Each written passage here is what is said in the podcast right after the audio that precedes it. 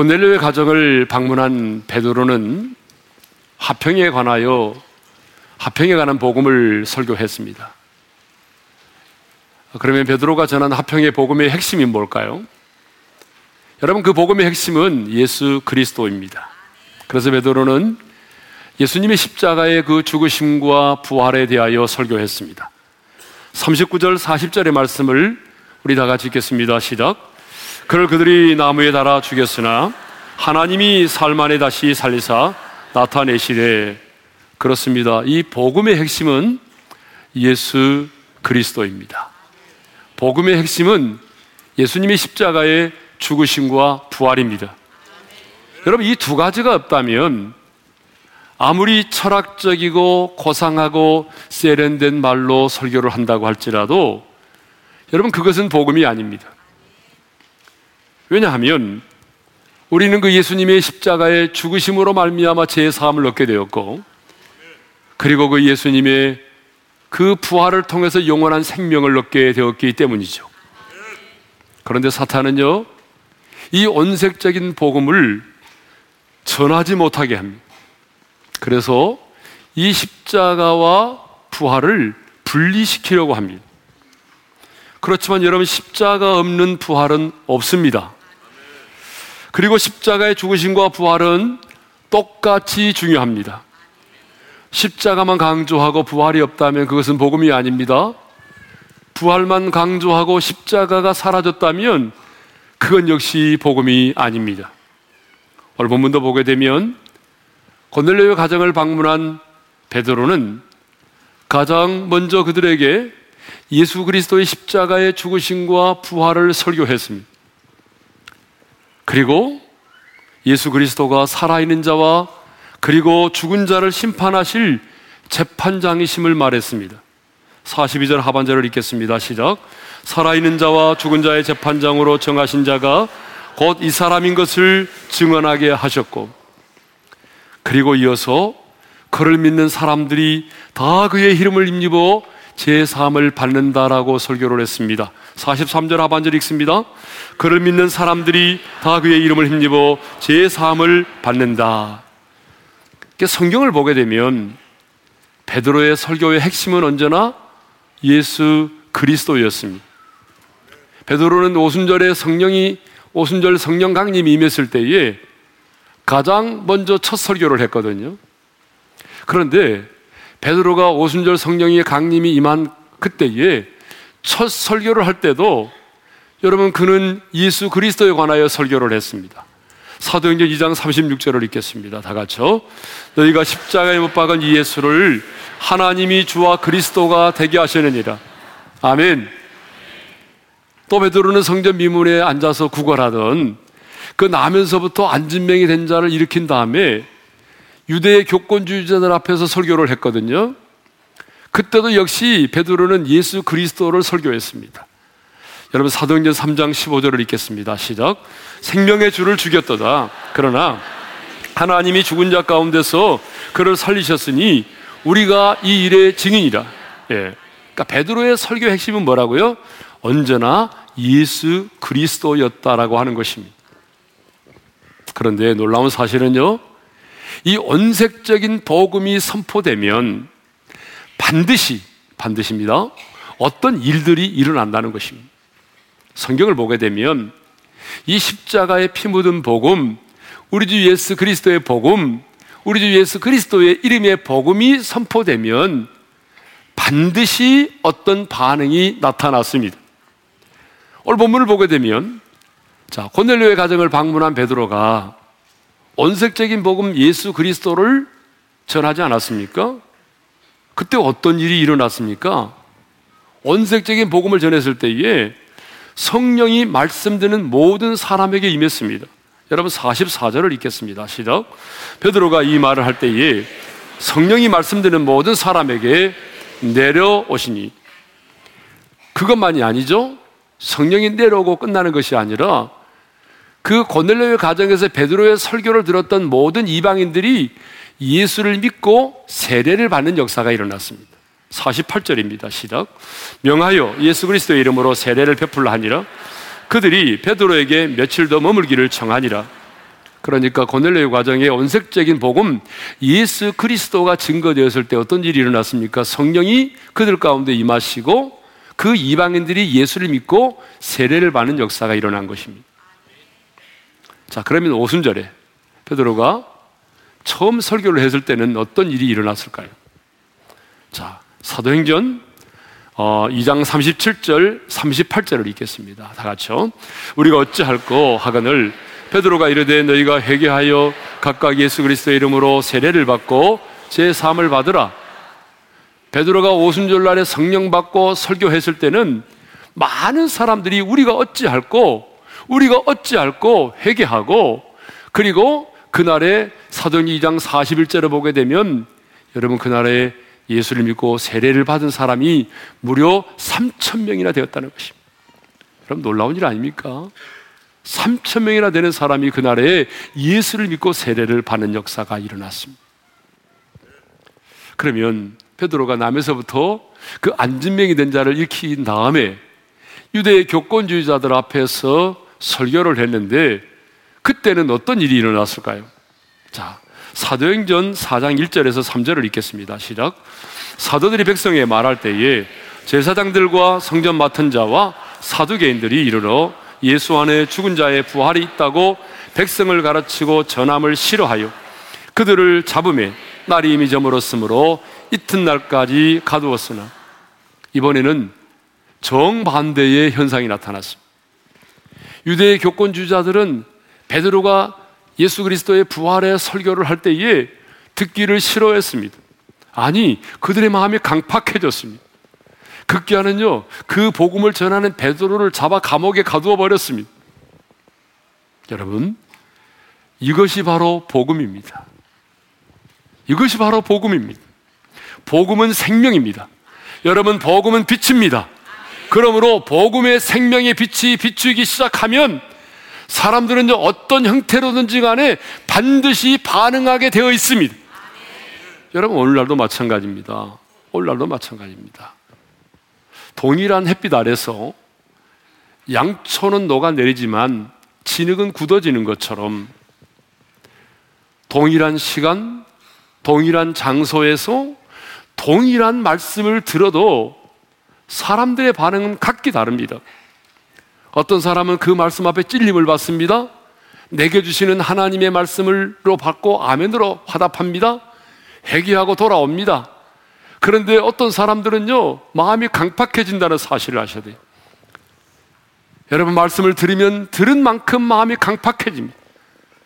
그래서 교회를 핍박하고, 그리고 설교자를 비난하기 시작합니다. 이것은 우리 예수님이 말씀을 전하실 때도 마찬가지였습니다. 여러분, 우리 예수님이 말씀을 전하실 때 모든 사람이 다 환영한 게 아니에요. 세리와 창기들은 그 말씀 앞에 찔림을 받았습니다. 그리고 회개하고 돌아왔습니다. 그러나 교권주자들, 여러분 서기관과 그리고 바리새인, 사두개인 이 종교 지도자들은요 참담하다고 말했어요. 그리고 예수님을 비난하고 대적하기 시작을 했어요. 마음이 강팍해진 거죠. 하지만 우리는 사람들이 비난과 핍박이 있을지라도 예수 그리스도를 선포해야 합니다. 예수 그리스도를 전해야 합니다. 원색적인 복음을 선포해야 합니다. 왜냐하면 이 복음이 이 복음을 통해서만이 죽은 영혼이 살아나기 때문입니다. 이 복음을 들어야만이 죄와 죽음의 법 안에 매여 있는 자들이 자유함을 얻고 구원을 얻기 때문입니다. 여러분 이 원색적인 복음이 선포될 때에만 하나님의 일하심을 볼 수 있기 때문입니다. 예루살렘 교회에 큰 박해가 일어났습니다. 그 박해로 인해서 많은 평신도들이 흩어져서 피난을 가게 됐습니다. 그런데 그 흩어진 무명의 평신도들이 피난을 가서 가장 먼저 한 일이 뭔지 아십니까? 자기들의 집을 짓는 것이 아니고 농사를 짓는 것이 아니라 여러분 그들은 예수님 때문에 핍박받고 예수님 때문에 고향을 떠났지만 그들이 가장 먼저 했던 일은 주 예수를 전했다는 것입니다. 사도행전 11장 20절 21절을 읽겠습니다. 시작. 주 예수를 전파하니 주의 손이 그들과 함께 하심이 수많은 사람들이 믿고 죽게 돌아오더라. 여러분 그들이 했던 일이 뭐예요? 주 예수를 전파했습니다. 주 예수를 전파했던 어떤 일이 일어났다고 말하고 있습니까? 주의 손이 함께 했다라고 말합니다. 하나님은 손이 없습니다. 영이신 분이기 때문에. 그럼에도 불구하고 성경에는 주의 손이라는 말이 참 많이 나오죠.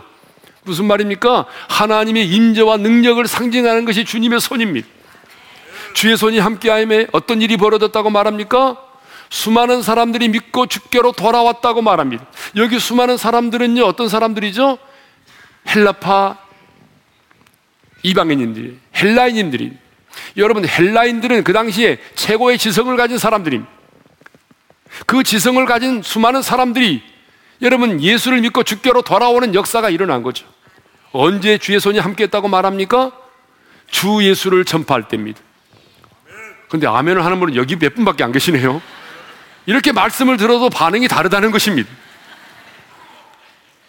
여러분, 주 예수를 전파할 때 주의 손이 함께 했습니다.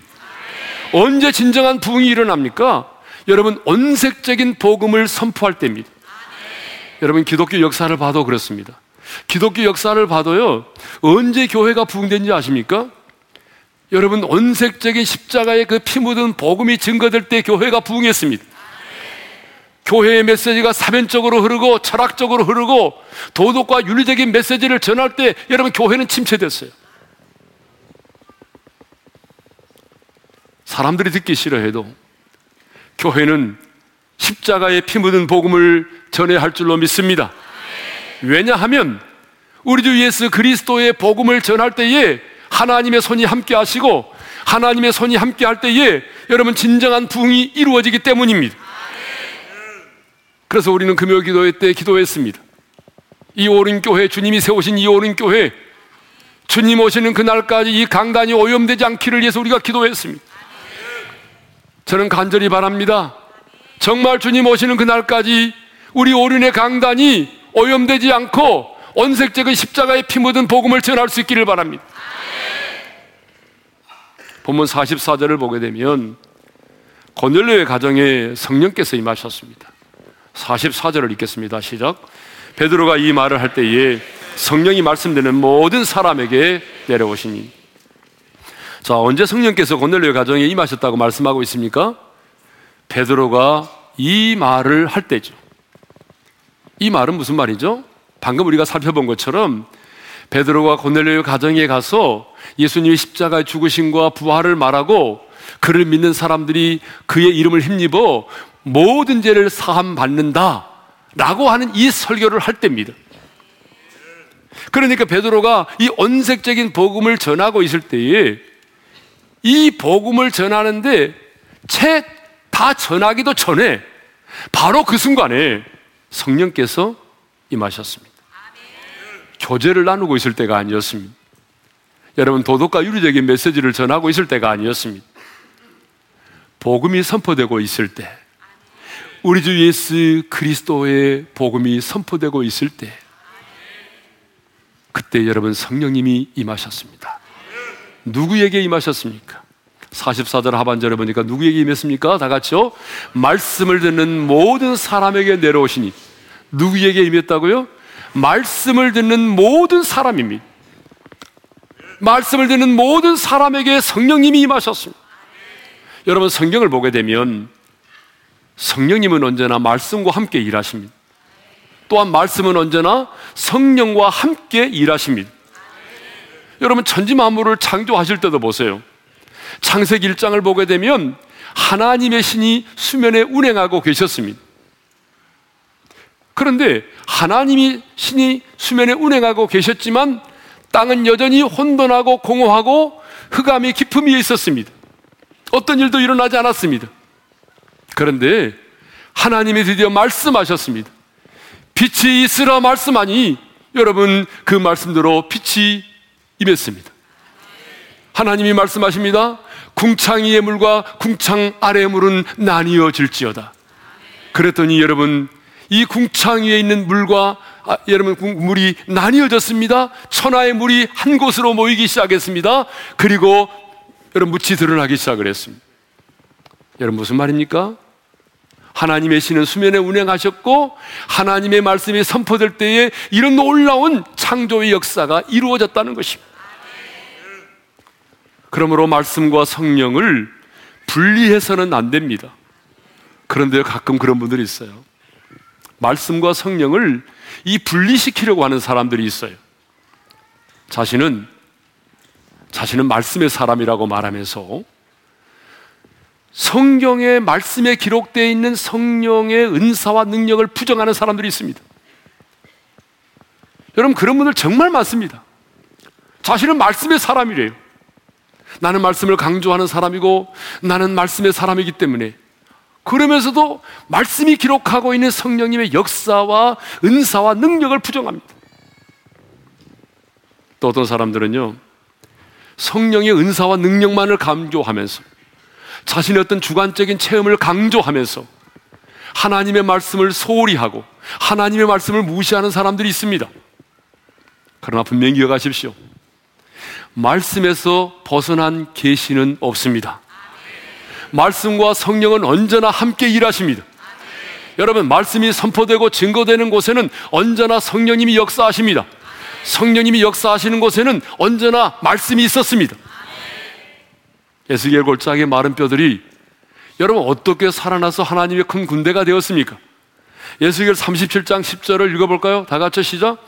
이에 내가 그 명령대로 대언하였더니 생기가 그들에게 들어가매 그들이 곧 살아나서 일어나 서는데 극히 큰 군대더라. 하나님의 명령대로 말씀을 대언하니 생기가 그들에게 들어갔다는 것입니다. 생기는 루하우, 바람, 영, 호흡을 말합니다. 다시 말하면 성령을 말합니다. 하나님의 말씀을 대언하니 성령께서 그 예수겔 골짜기의 마른 뼈들에게 들어가셨다는 것입니다. 그러자 어떤 일이 벌어졌습니까? 여러분, 마른 뼈들이 살아나서 하나님의 군대가 되었다는 것입니다. 하나님의 말씀을 대언할 때 여러분, 하나님의 생기가 임했습니다. 그래서 죽은 뼈들이 살아나 하나님의 군대가 되었습니다. 그래서 죽음의 골짜기가 생명의 골짜기로 바뀌었습니다. 절망의 골짜기가 희망의 골짜기로 바뀌었습니다. 여러분, 그렇습니다. 오늘도 마찬가지입니다. 하나님의 말씀이 선포되고 성령의 하나님의 생기가 임하면 여러분 우리 인생에 절망의 골짜기가 희망의 골짜기로 바뀝니다. 죽음의 골짜기가 여러분 생명의 골짜기로 바뀌어지는 것입니다. 이렇게 하나님의 말씀이 선포될 때에 성령께서 역사하십니다. 여러분 오늘 본문도 마찬가지 아닙니까? 베드로가 이 말을 할 때에 말씀 듣는 모든 사람에게 성령님이 임하셨습니다. 성령님은요, 언제 가장 강력하게 임하십니까? 하나님의 말씀이 선포될 때, 하나님의 말씀을 듣는 사람에게 가장 강력하게 임하시는 것입니다. 그러니까 지금 여러분들이 말씀을 듣고 있는 이 시간, 하나님의 성령께서 여러분에게 가장 강하게 임하는 시간입니다. 그런데 여러분 말씀 듣는 시간에 딴 생각하면 되겠습니까? 하나님의 말씀을 듣는 이 시간, 성령께서 말씀 듣는 모든 사람에게 강력하게 임하시는 것입니다. 그런데 어떻게 성령께서 임하셨습니까? 44절 하반절을 읽겠습니다. 시작. 말씀 듣는 모든 사람에게 내려오시니. 자, 성령께서 임하신 장면을 말씀 듣는 모든 사람에게 내려오셨다라고 말하죠. 내려오셨다라고 하는 이 말의 헬라적인 의미를 살펴보니까 그 언어적 의미는 덮치다, 밀어 닥치다 그런 말이에요. 45절에서는 뭐라고 말하냐면 부어주심이라고 말하고 있습니다. 부어주심. 45절을 읽겠습니다. 시작. 베드로 함께 온 할례 받은 신자들이 이방인들에게도 성령 부어 주심으로 말미암아 논란이 이 부어 주심이라는 말도 쏟아져 나오다 흘러 나오다 그런 말이에요. 그러니까 성령께서 말씀 듣는 사람들에게 임하셨는데 어떻게 임하셨습니까? 가랑비가 내리듯이 임한 것이 아닙니다. 찔끔찔끔 내린 것이 아닙니다. 임하신 것이 아닙니다. 여러분, 이 메마른 땅에 우리 최근에 그 장, 장대비 경험했잖아요. 여러분, 그 장대비가 내리듯이 성령께서 임하셨습니다. 커다란 노을성 파도가 덮치듯이 임하셨습니다. 쓰나미가 밀어닥치듯이 성령께서 그렇게 역사하셨다 그 말입니다. 이 말은 무슨 말이냐면 여러분, 우리 누구도 거부할 수 없을 정도로 성령께서 말씀 듣는 모든 사람에게 강력하게 임재하셨음을 말합니다. 그러면 이렇게 성령님이 임하셨다면 여러분 결과가 있을 거 아닙니까? 하나님의 말씀도 선포되고 성령님이 와셨는데 아무런 일도 일어나지 않아요? 그게 더 이상하지 않아요, 여러분? 성령님이 임재하셨고 여러분 그렇다면 반드시 그곳에는 어떤 결과가 있기 마련입니다. 어떤 결과가 일어났을까요? 자, 46절을 읽겠습니다. 시작. 이는 방언을 말하며 하나님 높임을 들어밀어라.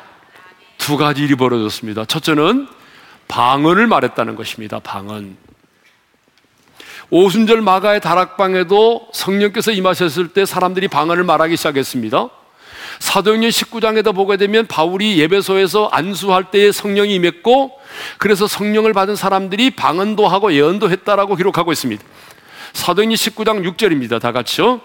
바울이 그들에게 안수함에 성령이 그들에게 임하심으로 방언도 하고 예언도 하니. 근데 여러분, 우리가 방언하게 되면 기본적으로 좀 우리가 인식을 해야 될 게 몇 가지가 있습니다. 방언은 크게 두 종류의 방언으로 나뉘어집니다. 사도행전 2장의 방언과 고린도 교회의 방언입니다. 사도행전 2장의 방언은요, 각기 모든 사람들이 자기들의 말로 그 말을 알아들을 수가 있었습니다. 다시 말하면 언어의 통일이 이루어진 방언이었습니다. 이것을 설교적인 방언이라고 말합니다. 이것은 하나님의 나라와 깊은 연관성이 있습니다. 그러니까 사도행전 2장의 방언은요. 예수 그리스도가 이 땅에 오심으로 말미암아 새로운 창조가 시작이 됐다. 그리고 하나님의 나라가 시작이 됐다고 하는 사인입니다. 좀 설명이 필요하죠. 원래 하나님의 나라는 언어가 하나였습니다. 그런데 인간의 언어가 언제 혼잡해졌습니까? 바벨탑 사건 아시죠? 하나님의 다스림을 거부하고 인간이 주인이 되고 인간이 지배하고 다스리는 인간의 나라를 만들기 위해서 우리 인간들이 바벨탑을 쌓았습니다. 그때 하나님이 내려오셔서 저주하셨어요. 그 저주가 뭐죠? 인간의 언어를 혼잡하게 만들어 버린 것입니다. 그런데 예수 그리스도가 이 땅에 오심으로 말미암아 다시 하나님의 나라가 시작이 됐습니다. 하나님의 나라가 이루어졌다면 하나님의 나라는 언어의 통일이 이루어져야 되는 것입니다. 여러분, 우리가 장차 하나님의 나라에 가는데 여러분, 그때 가서도 말귀를 서로 못 알아들은다면 천국이겠습니까? 어디? 하나님의 나라에 가게 되면 언어의 통일이 이루어지는 것입니다. 그래서 사도행전 2장의 방언은 언어의 통일이 이루어지는 하나님의 나라, 하나님의 나라와 밀접한 관련이 있는 것입니다.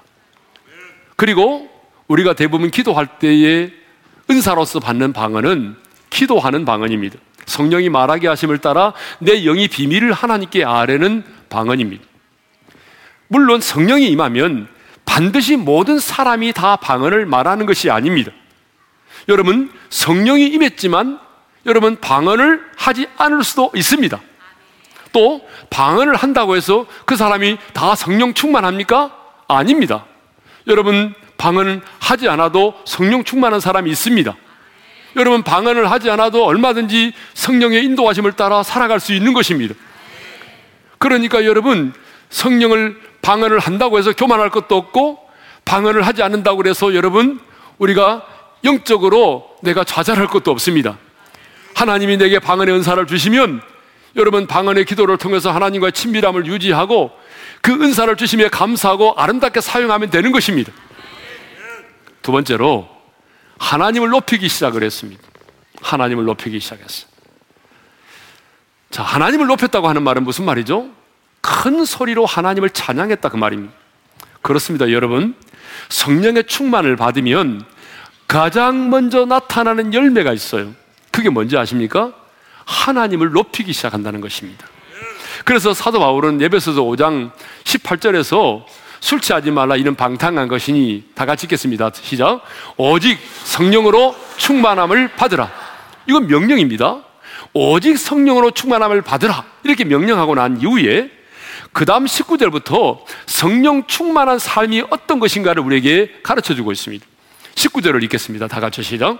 시와 찬송과 신령한 노래들로 서로 화답하며 너희 마음으로 주께 노래하며 찬송하며 여러분 그 19절의 말씀을 보게 되면 노래 찬송이라고 하는 이 단어가 다섯 번이나 나옵니다. 여러분, 한 구절에 노래와 관련된 단어가 다섯 번 나오는 구절은 이 구절밖에 없어요.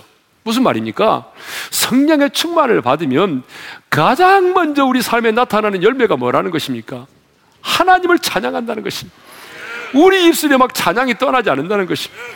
내 삶의 상황은 변한 것이 없는데 설거지 하면서도 찬양하고 운전하면서도 찬양하고 여러분 입술에 찬양이 떠나지 않는 것입니다. 그 다음 20절에 보게 되면 감사가 나온다고 그랬어요.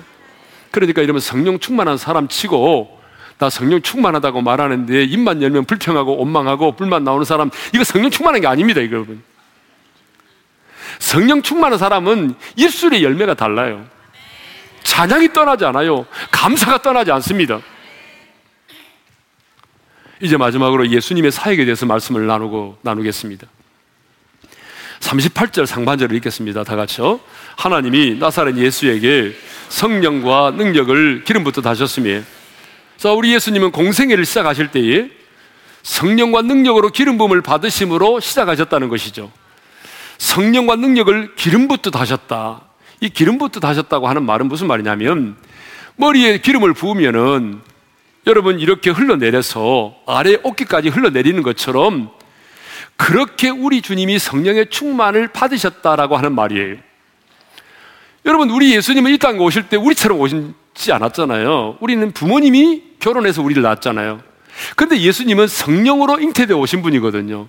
성령으로 잉태되어 오신 분이지만 그럼에도 불구하고 예수님은 공생애를 시작하실 때에 성령과 능력으로 기름 부음을 받으심으로 시작하셨다는 것입니다. 여러분 예수님의 공생애가 어떻게 시작되었는지 마태복음 3장 16절에 보게 되면 예수님이 요단강에서 세례를 받으시고 올라오실 때에 물에서 올라오실 때에 하늘이 열리고 성령이 비둘기 같이 임하셨다라고 기록하고 있습니다. 그리고 누가 보면 4장 1절에 보게 되면 예수님이 성령의 충만함을 입고 요단강에서 돌아오셨다라고 말하고 있습니다. 여러분 누가복음 4장 1절을 읽겠습니다. 시작. 예수께서 성령의 충만함을 입어 요단강에서 돌아오사. 그리고 누가복음 14장 누가복음 4장 14절을 보게 되면 예수님이 성령의 능력으로 본격적으로 갈릴리로 가셔서 사역하셨다라고 기록하고 있습니다. 여러분 예수님은 어떤 분입니까? 천지를 창조하신 창조주 하나님이십니다. 절대자이시고 전능자이신 하나님이십니다. 재성이 없으신 분입니다. 그럼에도 불구하고 인간의 몸, 육신의 육신을 입고 이 땅에 계실 때는 그 예수님도 성령과 능력으로 기름 부음을 받으셔서 메시아로서의 공생의 사역을 시작하셨다는 것입니다. 그러면 성령과 능력으로 기름 부음을 받으신 예수님께서 어떤 일을 행하셨습니까? 오늘 보면은 예수님께서 성령과 능력으로 기름 부음을 받으사 두 가지를 행하셨다고 말씀하고 있습니다. 첫째는 두루 다니며 선한 일을 행하셨다고 말씀하고 있습니다. 38절 상반절을 읽습니다. 시작. 하나님이 나사렛 예수에게 성령과 능력을 기름부터 다셨으니 그가 두루 다니시며 선한 일을 행하시고 성령과 능력으로 기름 부음을 받으신 예수님은 눈코 뜰 새 없이 두루 다니시며 선한 일을 행하셨습니다. 여러분, 여기서 말하는 선한 일이라고 하는 게 뭘까요? 예수님께서 공생의 기간 동안 행하신 모든 일들을 말합니다.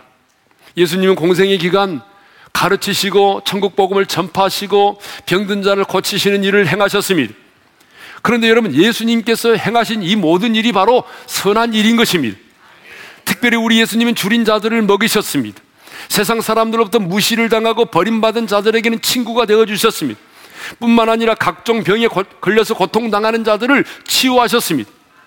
그래서 마태복음 4장 24절 우리 한 절만 읽겠습니다. 다 같이요. 모든 앓는 자, 곧 각종 병에 걸려서 고통당하는 자, 귀신 들린 자, 간질병으로 인하여 고통을 중풍병자들 데려오니 그들을 고치시더라. 여러분, 우리 주님은요, 이렇게 각색 병든 자들을 고치셨습니다. 사복음서를 보게 되면 사복음서의 5분의 1이 예수님의 치유 사역과 관련된 구절들입니다. 그러니 예수님의 사역 가운데서 병든 자를 고치신 사건이 얼마나 많았는지 모릅니다. 여러분, 질병의 고통에 시달려 보신 분은 알아요. 질병의 고통 중에서 오랫동안 시달려 보신 분은 왜 예수님의 질, 예수님께서 질병을 고치신 일이 선한 일인가? 왜 이것이 선한 일인가? 그 사람은 알아요. 건강한 사람은 잘 모르지만. 네. 두 번째로 예수님은 마귀에게 눌린 모든 자를 고치셨다라고 말씀하고 있습니다. 자, 38절 하반절 읽겠습니다. 다 같이요. 마귀에게 눌린 모든 사람을 고치셨으니. 여러분 이 말씀 보게 되면 마귀가 하는 일이 뭐죠? 사람을 눌리게 한다는 것입니다. 마귀가 하는 일은 사람을 눌리게 합니다. 그런데 우리 예수님은요, 마귀에 의해서 눌려 있는 사람들을 자유케 하셨습니다. 여러분 거라사 지방에 군대 귀신 들린 자 아시죠? 그는요 가정에서 뛰쳐나왔습니다. 군대 귀신 들린 자였어요. 여러분 그런 옷도 입고 빨가벗고 있었습니다. 그가 거하고 있는 것은 공동묘지였습니다. 공동묘지에서 소리를 지르면서 여러분 자기 몸을 학대하고 있었습니다. 근데 주님은 그 거라사 지방에 군대 귀신 들린 자를 자유케 하셨습니다. 그래서 그의 가정으로 돌아가게 하셨습니다. 마귀의 속성은요, 마귀의 속성이 뭔지 아세요? 억압하는 거예요. 착취하는 거예요. 압제하는 것입니다. 그래서 마귀는 오늘 또 우리 안에 있는 수많은 쓴뿌리. 여러분, 우리 안에 얼마나 쓴뿌리가 많은지 아십니까? 잘 몰라서 그렇죠. 여러분 안에 살아오면서 사랑했던 사람들로부터 받았던 마음의 쓴뿌리가 얼마나 많습니까? 그 쓴뿌리와 마음의 상처들, 관계의 아픔과 온갖 두려움으로 여러분 수많은 사람들을 압제하고 있습니다. 저는 지난 금요일에 쓴뿌리와 상처로 인해서 마귀에게 눌려 질식할 것만 같은 한 사람을 만났습니다. 그분은 저에게 이렇게 말씀하셨습니다. 내 안에 있는 분노 때문에 누군가를 죽이고 싶다고까지 말했습니다. 그렇습니다. 여러분 더러운 귀신은 오늘 또 우리 마음의 쓴뿌리와 상처로 인하여 매임을 당하게 합니다. 더러운 귀신은 오늘 또 돈의 매임을 당하게 합니다. 썩어질 물질의 매임을 당한 인생들이 얼마나 많습니까? 순간의 쾌락의 매임을 당하여 인생을 사는 사람이 얼마나 많습니까? 세상의 인기와 명예의 매임을 당하여 사는 사람이 얼마나 많습니까? 두려움의 매임을 당한 사람이 얼마나 많습니까? 제가 얼마 전에 50대 CEO를 한 사람 만났습니다. 잘 나가는 사람입니다. 그분이 저에게 이렇게 말했습니다. 목사님, 제 주변에 제 친구들을 보니까 10명 중에 7, 8명이 공황장애를 겪고 있습니다. 여러분 10명 중에 7, 8명이면 이거 너무나 큰 숫자잖아요. 너무나 많은 사람들이 자기 힘으로 살아가지 못하고 병원 신세를 지고 있다는 것입니다. 그러나 여러분 성령님은 자유케 하는 영입니다. 그러므로 주의 영이 계신 곳에는 뭐가 있습니까? 자유함이 있는 것입니다. 따라서 합시다. 주의 영이 계신 곳에는 자유함이 있느니라. 믿음의 아멘 합시다. 그래서 여러분 성령님이 역사하는 곳에는 자유함이 있는 것입니다. 여러분 마귀는 사람을 묶고 매이게 만들지만 성령님은요 그 매여 있는 사람들을 자유케 하는 것입니다. 예수님은 이렇게 성령과 능력으로 기름 부음을 받으사 선한 일을 행하셨습니다. 예수님은 성령과 능력으로 기름 부음을 받으사 여러분 마귀에게 눌린 모든 사람을 고치셨습니다. 그렇다면 저와 여러분도 성령의 충만을 받아야 되지 않겠습니까? 여러분 죄 없으신 예수님, 죄가 없으신 예수님도 창조주이신 전능자이신 하나님이신 우리 예수님도 육신을 입고 이 땅에 계시는 동안에는 이렇게 성령과 능력으로 기름 부음을 받으셔서 성령의 능력으로 사시고 성령의 능력으로 사역을 감당하셨는데 우리는 어떻습니까? 여러분 우리는 온갖 재성이 충만한 사람들이잖아요. 여러분 안 그래요? 여러분 이렇게 얌전하게 이렇게 앉아서 있으니까 그렇지 건드려 보세요. 흔들어 보세요. 온갖 재성들이 여러분 우리 가운데 나타나기 시작합니다. 여러분, 여러분 자신들이 깜짝 놀라잖아요. 내 안에 이런 재성이 있었나? 죄를 지으면서도 놀라잖아요. 내가 이런 사람인가? 여러분, 이렇게 우리는 재성이 충만합니다.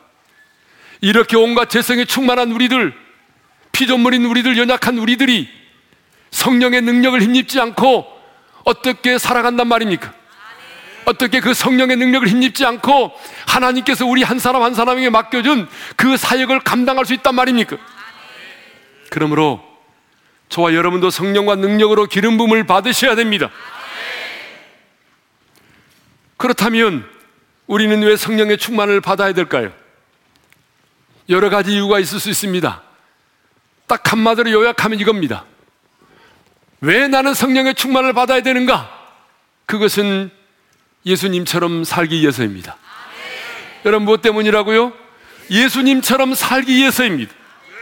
우리 예수님은 성령의 능력으로 선한 일을 행하셨습니다. 그 성령의 능력으로 마귀에게 눌린 모든 자를 고치셨습니다. 그런데 여러분, 예수님이 행하신 일을 들여다보게 되면 예수님의 성령 충만은 나를 넘어서 나라는 존재를 넘어서 모든 사람에게 유익이 되었다는 사실입니다. 고통 많은 인간을 살렸습니다. 귀신에 거급받는 사람들을 자유케 하셨습니다. 병든 자를 고쳐주셨습니다. 굶주린 자들을 먹이셨습니다. 풍랑을 잔잔케 하심으로 두려움을 제거해 주셨습니다. 그렇습니다. 여러분 성령의 충만을 받으면 사람이 내 중심의 삶이 아닌 이타적인 삶을 산다는 것입니다. 여러분 초대교회 성도들을 보십시오. 성령의 충만을 받으니까 여러분 자기의 물건을 자기의 것이라고 하지 않았잖아요. 토지를 팔아서 가난하고 구지, 가난한 사람들을 도와줬잖아요. 성령의 충만을 받으면 여러분 내 중심에서 공동체를 보게 됩니다. 내 중심의 삶에서 이타적인 삶으로 바뀌는 것입니다. 그러니까 성령 충만하다고 하는 것은 곧 하나님을 사랑하는 것이고 이웃을 사랑하게 되는 것입니다. 여러분의 인생의 남은 날들을 여러분 예수님처럼 살고 싶지 않으세요? 별로 살고 싶지 않은가 보군요. 그렇게 살면 재미없다고 생각하시죠? 다시 한번 묻겠습니다. 여러분의 인생의 남은 날들을 예수님처럼 살고 싶지 않으세요? 네. 여러분의 인생의 남은 날들을 좀 예수님처럼 선한 일을 행하며 살고 싶지 않으세요? 네. 여러분의 인생의 남은 날들을 그 마귀에게 눌려있는 수많은 사람들을 고치며 자유케 하는 자로 살고 싶지 않으세요? 아니 성령의 충만을 받았던 이 고넬료와 고넬료의 친척과 친구들처럼 하나님이 주시는 그 방언의 은사를 통해서 하나님과 좀 친밀해지고 그리고 여러분 입술을 크게 벌려서 하나님을 높이고 감사하는 자로 살고 싶지 않으세요? 그렇다면 성령의 충만을 받으시기를 바랍니다. 성령의 충만을 받으라고 하는 이 말씀은 명령입니다. 명령. 성령의 충만을 받지 않음이 죄라는 사실을 아셔야 돼요. 세상에 속한 사람들은요, 자신의 힘과 능력으로 살아갑니다. 여러분 물어보세요. 이 세상에 속한 사람들은요, 다 자기 자신의 힘과 능력으로 살아간다고 말합니다. 그러나 하나님께 속한 우리는 우리의 힘과 우리 능력으로 사는 자들이 아닙니다. 하나님께 속한 하나님의 사람은 성령의 능력으로 사는 자들입니다. 그러므로 여러분, 성령의 충만을 사모하시기를 바랍니다. 어제의 충만을 가지고 오늘을 살아갈 수 없습니다. 오늘은 오늘의 충만이 필요한 것입니다. 오늘 지금 당신에게 필요한 것은 성령의 기름 부심입니다. 여러분 교회에서 직분 그렇게 중요하지 않습니다. 신앙생활의 연수 중요하지 않습니다. 중요한 것은 내가 오늘 성령의 충만을 받아서 예수님처럼 사는 것입니다. 성령의 충만을 받아서 예수님처럼 살기를 원하시는 분이 있다면 물론 다 일어서겠죠. 다 일어섭시다. 그래서 이 찬양을 부르며 나가겠습니다. 성령으로 채우사 주복에 하소서. 주의 임재 속에 은혜하게 하소서. 의에 줄이고 목이 많으니 성령의 기름 내게 부어 주시고 성령과 능력으로 기름 부음을 받으셨던 주님 오늘 내게 그 성령과 능력으로 기름 부어 주시옵소서. 그래서 예수님처럼 살게 도와주십시오. 여러분 이렇게 사모하는 마음으로 이 찬양을 드리며 나가겠습니다. 으로 채우사 주보게 하소서. 주의 임재 속에 내 알게 하소서. 주 뜻대로 살아가리 세상 끝날까지 나를 빚으시고 새날 열어주소서. 성령으로 채우사 주보게 성령으로 채우사 주 보게 하소서. 주의 임재 속에 은혜 알게 하소서. 그대로 살아가리 세상 끝날까지 나를 빚으시고 새날 열어주 우리 다 같이 손을 들고 줄이고 목이 마르니 성령의 기름 부소서. 의에 추리고 목이 마르니 내 잔을 채워 의에 주리고 목이 마르니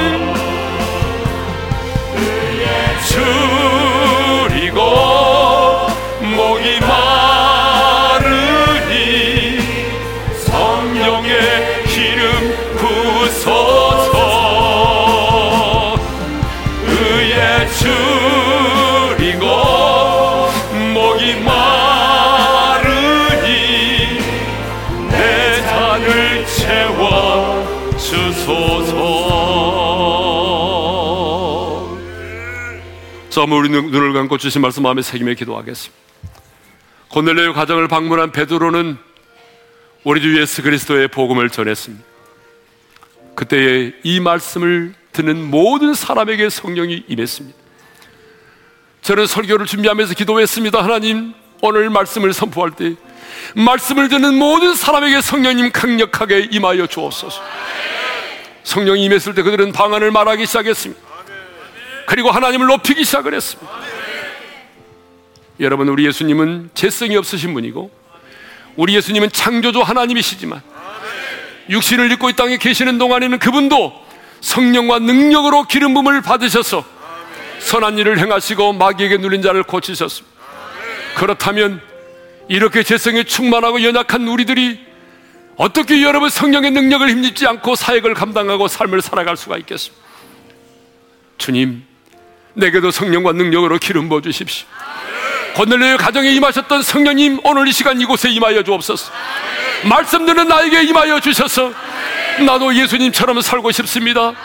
인생의 남은 날 예수님처럼 살고 싶습니다.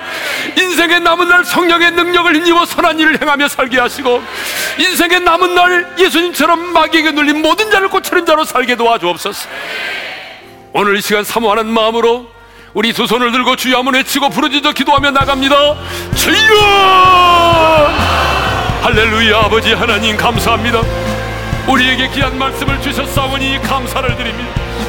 하나님 고넬료의 가정의 말씀을 전할 때에 말씀 듣는 모든 사람에게 성령이 임했습니다. 하나님 아버지 오늘 이 시간 한 우리가 두 손을 들고 하나님의 보좌를 향하여 나가 말씀을 듣는 모든 성도들에게 성령님 강력하게 임하여 주옵소서. 그래서 하나님이여 우리가 방언을 말하게 하시고 주 예수를 높이는 자들로 살아가게 도와주시옵소서. 뿐만 아니라 아버지 하나님 아버지 우리 주님께서도 육신을 입고 계시는 동안에 성령과 능력으로 기름 부음을 받으셔서 사역을 하셨습니다. 성령과 능력으로 기름을 받으셔서 두루 다니며 선한 일을 행하셨습니다. 아버지 하나님의 마귀에게 눌린 모든 자를 고치셨습니다. 예수님처럼 살고 싶습니다. 인생의 남은 날 예수님처럼 살고 싶습니다. 내 중심의 삶이 아닌 이타적인 삶을 살고 싶습니다. 다른 사람에게 유익이 되는 삶을 살고 싶습니다. 하나님을 사랑하고 이웃을 사랑하는 자로 살고 싶습니다. 성령님이 오늘 시간 우리 모두에게 성령과 능력으로 기름 부어 주셔서 하나님 아버지 우리가 예수님처럼 살아갈 수 있도록 은총을 베풀어 주시기를 간절히 간절히 바라옵고 소망합니다. 성령님 이 곳에 임하여 주옵소서. 성령님 이 시간에 우리 가운데 임자해 주시고 운행하여 주시고 각 사람에게 기름 부어 주시기를 간절히 간절히 바라옵고 원합니다. 성령님 역사해 주십시오. 하나님 아버지 베드로가 주의 복음을 전할 때에 말씀을 듣는 모든 사람에게 성령님이 임하셨던 것처럼 오늘 사모하는 마음으로 말씀을 받는 사랑하는 우리 성도들 각 사람에게 성령님이 임하여 주시옵소서 그래서 영으로 기도하게 하시고 하나님을 높이는 자로 살아가게 도와주옵소서 우리 주님 재성도 없으시고 전능하신 하나님이지만 육신을 입고 이 땅에 계시는 동안에는 성령과 능력으로 기름 부음을 받으셔서 사역하셨습니다. 주님 그런데 우리는 재성이 충만하고 너무 연약합니다. 성령을 받지 않고 성령의 충만한 기름 부음을 받지 않고는 살아갈 수가 없사오니 주여 우리에게도 성령과 능력으로 기름 부어 주셔서 우리 예수님처럼 살고 싶습니다. 예수님처럼 선한 일을 행하며 살고 싶습니다. 예수님처럼 성령의 능력을 입어 마귀가 눌린 자를 자유케 하는 자로 살고 싶습니다. 내 중심이 아닌 이제 공동체를 바라보게 하시며 다른 사람의 유익이 되는 삶을 살아가게 도와주십시오. 이제는 우리 주 예수 그리스도의 은혜와 하나님 아버지 영원한 그 사랑하심과 성령님의 감동 감화 교통하심 성령의 충만함을 받아 예수님처럼 살기를 원하는 모든 성도들 위해 이제로부터 영원토로 함께 하시기를 축원하옵나이다. 아멘.